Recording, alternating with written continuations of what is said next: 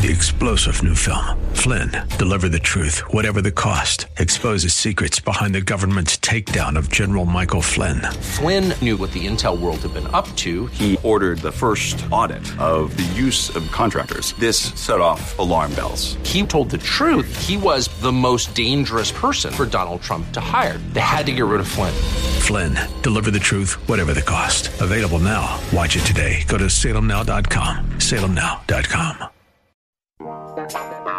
Opinions expressed in the following program may not reflect those of Salem Media of Colorado or its sponsors. This is Life in Colorado, a radio news magazine about the issues, events, and the unique life we live in the Centennial State. Life in Colorado.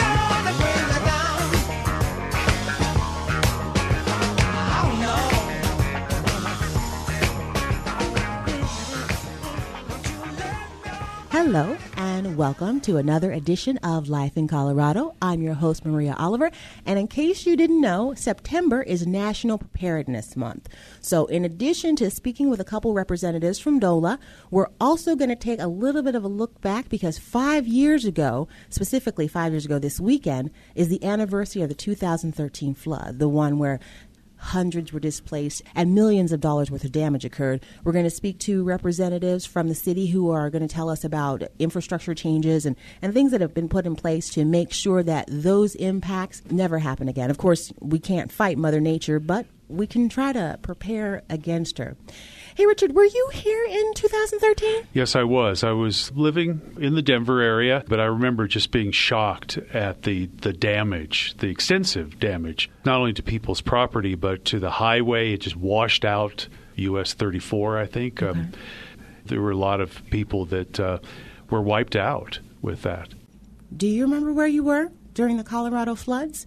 Uh, the millions of dollars in damage, the flash of rain that just devastated the area for weeks. We're going to look back, and, and, we're told there's some infrastructure changes, so it's not going to be a sad look back. It's going to be a look back at, at what happened, and here's what we've done, and here's what's going to happen in the future.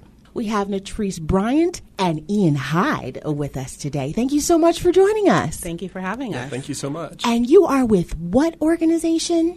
So we are with the Department of Local Affairs. We're also known as DOLA, and there's offices within our uh, department. That one, Ian, um, is the director of the Resiliency Office that sits under the Division of Local Government that falls under DOLA.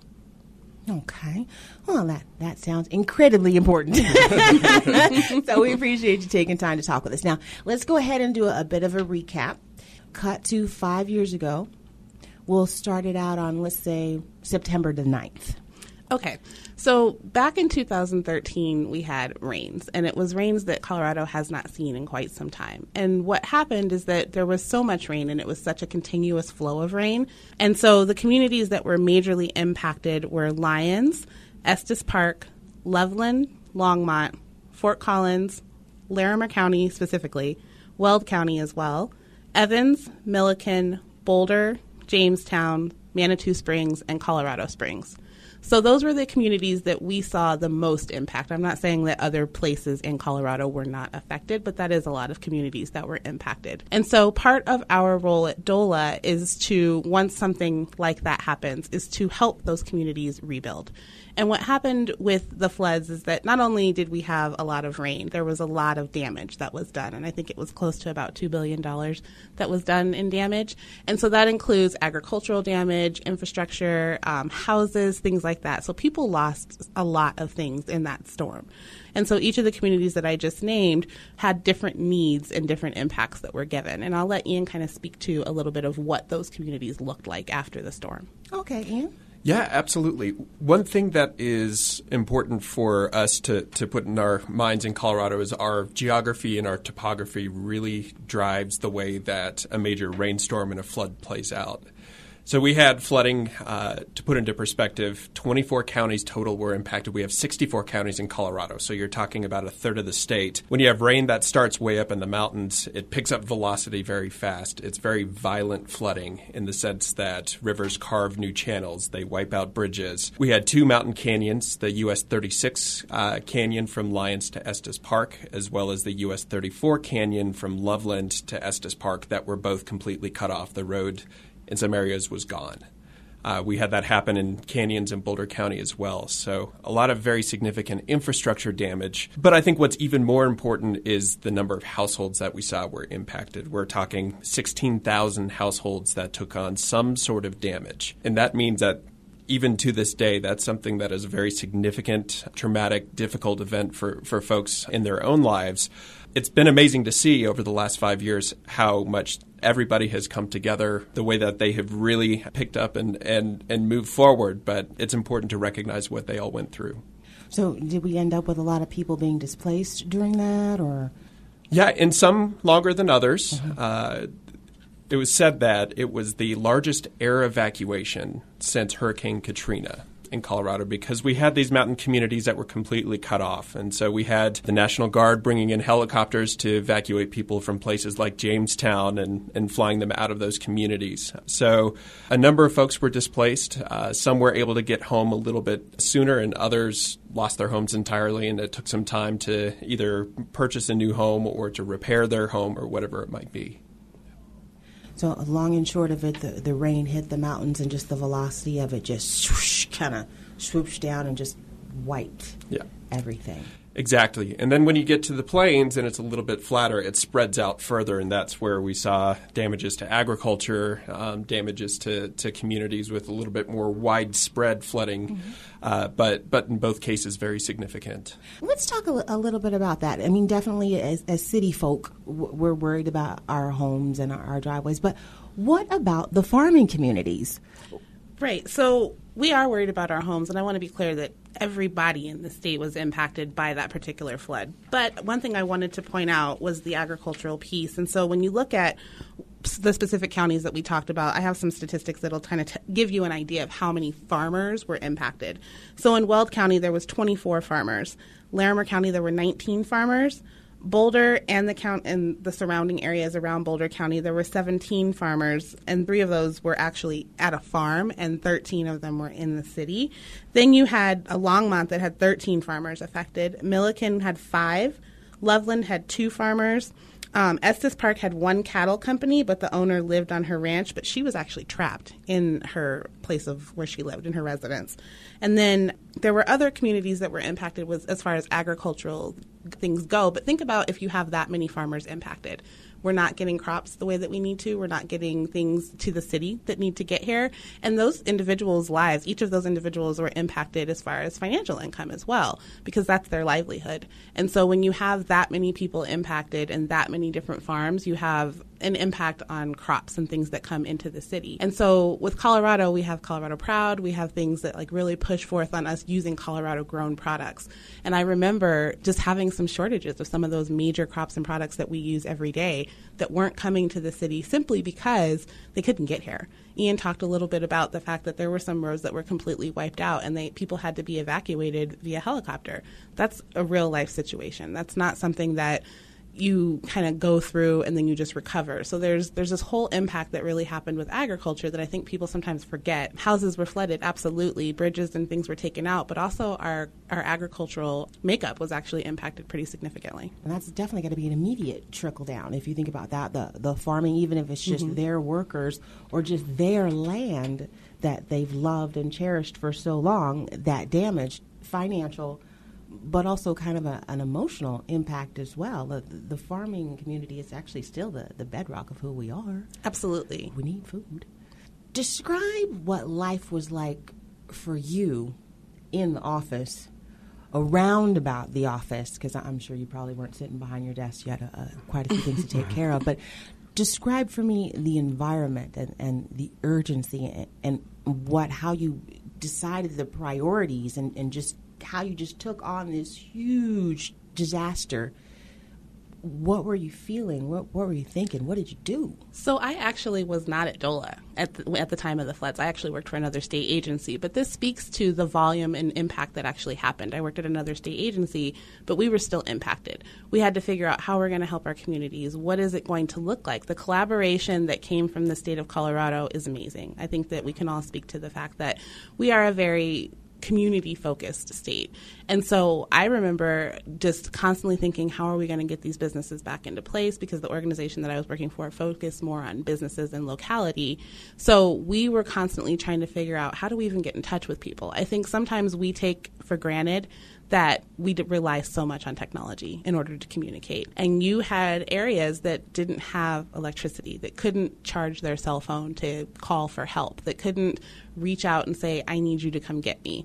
And I think we see it on the news all the time. We see other communities that are impacted and people floating and, you know, stuck in water situations. That was a real life situation here. And so it, it became this this effort to figure out how does everyone come together as a state, especially in government, um, to figure out how do we really help individuals that need help for their house? How do we help people that need business assistance? How do we help agricultural companies? How do we help farmers?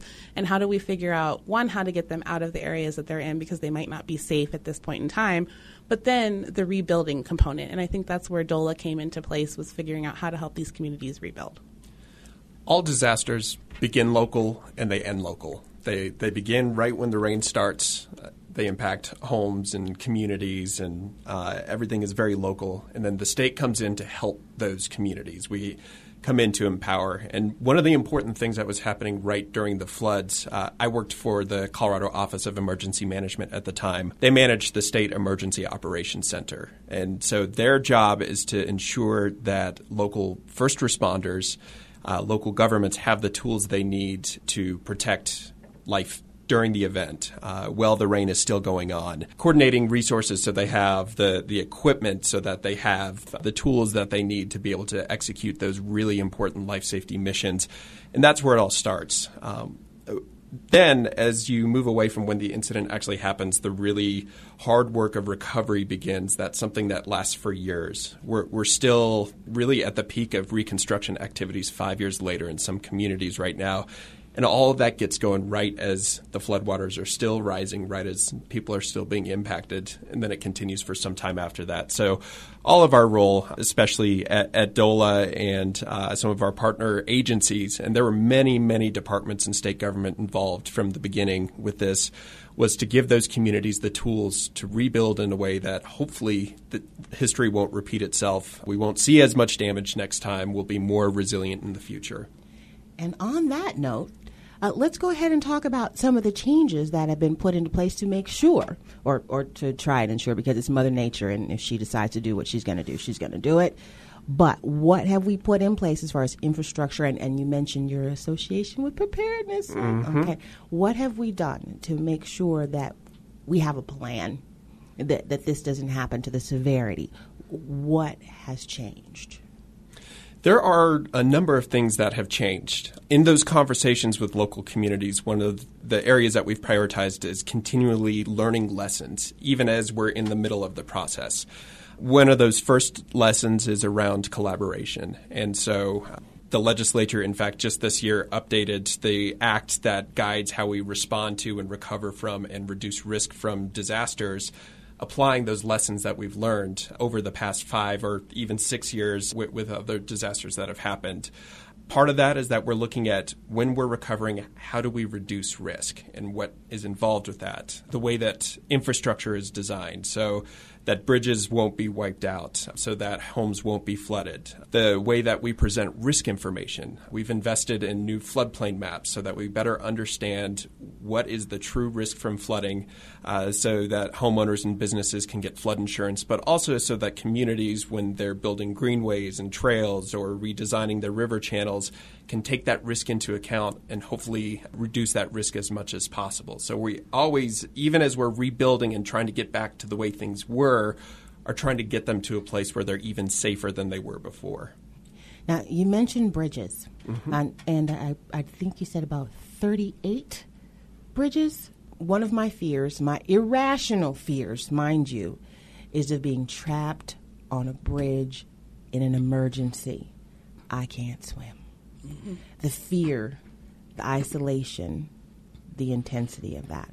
What infrastructure changes or, or strengthening of our structures has occurred to, to kind of keep that fear from becoming people's reality, which uh, I've seen from several videos it was. It was some people's realities, and I think the way that you can look at the way some of these communities rebuilt, and this is kind of what Ian was speaking to, we've gone higher with our bridges. Obviously, when you look at how high the bridges were, you've got some places that were in place and some bridges and some infrastructure that was in place since the early 1940s, 1950s that didn't have to they, there was no need to change how it was. And so there's some places and i can share some of those specific stories with you that actually elevated things made it higher so that if it were to flood that people were still able to get out. There's some situations where you had bridges where they were flooded on part one side of the bridge and not the other and that that did happen. But then you also had bridges that were completely wiped out. So Longmont, for example, rebuilt their bridge, and they just did a grand reopening back in June to celebrate that grand reopening. But there were many changes that were made from the ground up on how you plan for those types of things. So I think that your fear is a real fear. You you see things like that actually happening, especially if you can't swim. That's also very terrifying. There's different things that communities have done to make it so that their community is safer. And I think that's what Ian was actually speaking to is how it started locally and they figured out in collaboration what needed to actually go go forward. And you asked about the preparedness aspect. There's a very important public safety message when it comes to flooding uh, that the federal government, state government, local government, uh, anybody uses, and it's don't drown, turn around. So if you see floodwaters rising, get to higher ground. You know, sometimes it may not be the best option to go over that bridge when it's starting to flood, and then you get trapped, and those floodwaters are moving so fast. So the, the most important thing that you can do is try to get up to higher ground, uh, to not try to go through or over floodwaters when that's happening. But Natrice's point is is also correct that we're looking at the way that roads and bridges are designed so that they can accommodate more floodwater. There's also some other benefits to communities. There's some communities who have built greenways along rivers that during drier times are great for recreation, great for going for a walk or riding your bike but there are also tools to take on more floodwater and not impact homes or businesses or roads as well. And so that's the kind of thinking that we've seen throughout the flood impact areas. To protect his family from disaster, Steve used his camera phone. Done. By taking pictures of his important documents, Steve can always have them stored online. Learn more simple disaster prep tips at ready.gov. A message from FEMA and the Ad Council. And we're back. Thank you so much for staying with us for Life in Colorado. We're speaking with Natrice and Ian from DOLA. Could this happen again? It's not a matter of if it'll happen again, it's a matter of when it will happen again. Colorado has had floods before uh, in 1929, in 1965, 1976, 2013. There was a flood in Fort Collins in 1997. We don't know exactly where, but we do know that we have risk from flooding. We do know we have risk from wildfires, and these disasters do happen in our state. And that's where it's so important to be prepared, to understand what your risk is, and to do everything you can to protect yourself. What can individuals do to protect their homes and or businesses in the event of a flood? There's been several different components that have been put forth by localities to help people understand how to not have their house flood. They can actually build up, they build higher, and they actually place themselves on what's somewhat of a platform. So you'll see sometimes in smaller communities where their house is elevated off the ground. It's not sitting into the ground. What happens when you think about flooding, if you think about your basement flooding, right? So the water comes in, comes in, and then it floods your basement or it floods your house. If you elevate your house, whether it be two feet, three feet, whatever that looks like, that water no longer goes into your home. You've got blockage that goes around. So there's different types of mechanisms that have been utilized by each of the communities to help with flooding and to help reduce it. Like Ian said, it's not a matter of if it'll happen again, it's just when. And it's not to scare people, it's to put people in perspective that we live in Colorado. There's certain communities that are in a bowl where if you think of a bowl if things are poured into the bowl, the bottom part of the bowl is where the water comes and or milk or whatever it is that you're pouring into your bowl and it goes up. So you've got some communities that are just simply built in a floodplain and that's what it is. And there's we're not going to be able to move them out of that particular area, but what we can do is help them be prepared when it does happen again. So it's not it's not saying that we're going to prevent flooding because that's not a reality. That's something that we need to be realistic about. But if we can help people understand, like if you elevate your house or if you build higher or if you don't necessarily put your home, if you're building a new home and place it right at the bottom of a mountain, then there's less likelihood of your house becoming flooded or Im- impacted by some of the natural disasters that do happen. We can't prevent natural disasters. There's not anything that humans can do to make it not rain or make the fires not happen because we've got a drought that we're dealing with and we also have a lot of rain that does that could happen. So the only thing we can do is help communities be prepared. A couple of quick steps that folks can take. The first is to arm themselves with information. And so uh, there's a website, Ready Colorado, that they can visit uh, to go and find out some important preparedness tips, not just for floods, but again for wildfires, for other disasters as well. Another website uh, to learn what their risk from flooding may be is floodsmart.gov. That is where they can learn about uh, where there are flood maps. Um, they can see uh, what what risk looks like in their community, but they can also learn about uh, purchasing flood insurance there's a very common misconception that only people who are in a mapped 100 year floodplain are able to buy insurance. That's not the case. So, learning about that, learning about what flood risk looks like in their communities, also understanding that, you know, if you see a river and you see water nearby, even if you're not identified on that map, you may have some flood risk. We had people who were not in the mapped 100 year floodplain who were impacted in the 2013 floods. So, really starting with arming yourself with information. Go visit Ready Colorado, learn some of those preparedness tips. Uh, think about things like insurance. Those those are very important first steps to to protect yourself financially from the impacts of floods. Given that our, our listeners are basically the, the matriarchs, the patriarchs, the business owners in our community, what words of wisdom or, or what would you like to pass along to them as far as prevention and protecting themselves? Um, one thing I want to just point out is what Ian said. We really need to make sure people are prepared. I think a lot of times we're a very reactive society and not a proactive society. So we react when things happen. Oh my goodness, there's rain outside, it's flooding. What can I do now? It's too late by the time that actually happens. So do visit those websites. Do even come on our website, colorado.gov forward slash DOLA. We have a lot of different tools that are available. And I think what happens is that people become so complacent and thinking that it can't happen to me. And then when it does happen to you, it's it's a panic and you're always constantly trying to figure out what do I do next. And so if you have those tools, you're educating yourself on what needs to be done, then you can minimize the impact that happens when some sort of natural disaster does happen. Whether it be a tornado, whether it be hail, we've had a lot of hail lately. Just arming yourself with those tools and those things. I think a lot of people think because we live in Colorado, you don't need flood insurance or you don't need certain types of insurance. So make sure you're armed with the things that you need as an individual. If it's for your business, if it's for your home, make just do a quick check. Call your insurance company and say, "Hey, do I have all the coverage that I could potentially need?" There's nothing wrong with calling and making sure. What happens after the fact is that you call and realize that you're not covered, and then that's when the panic starts to happen. So just making sure you arm yourself with the things that you need. Another thing I wanted to point out is that our communities are resilient. We have some of the best localities across the state um, that really do care about the people that live in their communities. And so they will do what they need to make sure that their community members have what they need. It, whether it's coming together as a community and hosting like a bake sale to get money and raise money for people who were impacted. We saw some of the best community drives during this time, in times when people had lost everything. So just making sure that, you know, you stay impacted with your community, stay connected with your community, and making sure that you have everything that you need for any type of disaster that could happen. To tell a, a, quick story going back to those first days after the floods, one of the first things that Governor Hickenlooper said was that we're going to build back better, stronger, and more resilient.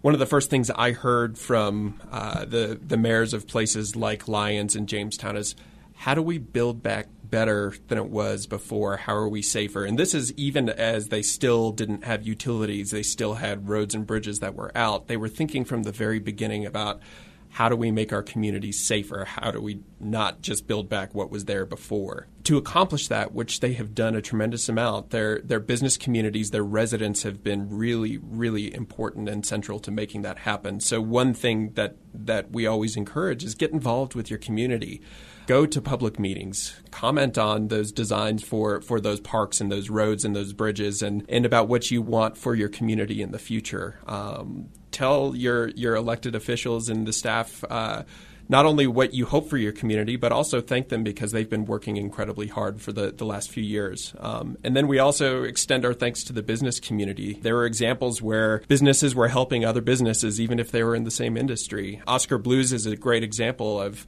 uh, using their CAN'd Aid Foundation to provide funding to other businesses who are really hurting after the floods. And so businesses are really important for keeping keeping that ball rolling even as hard times are happening, and they have been absolutely fantastic.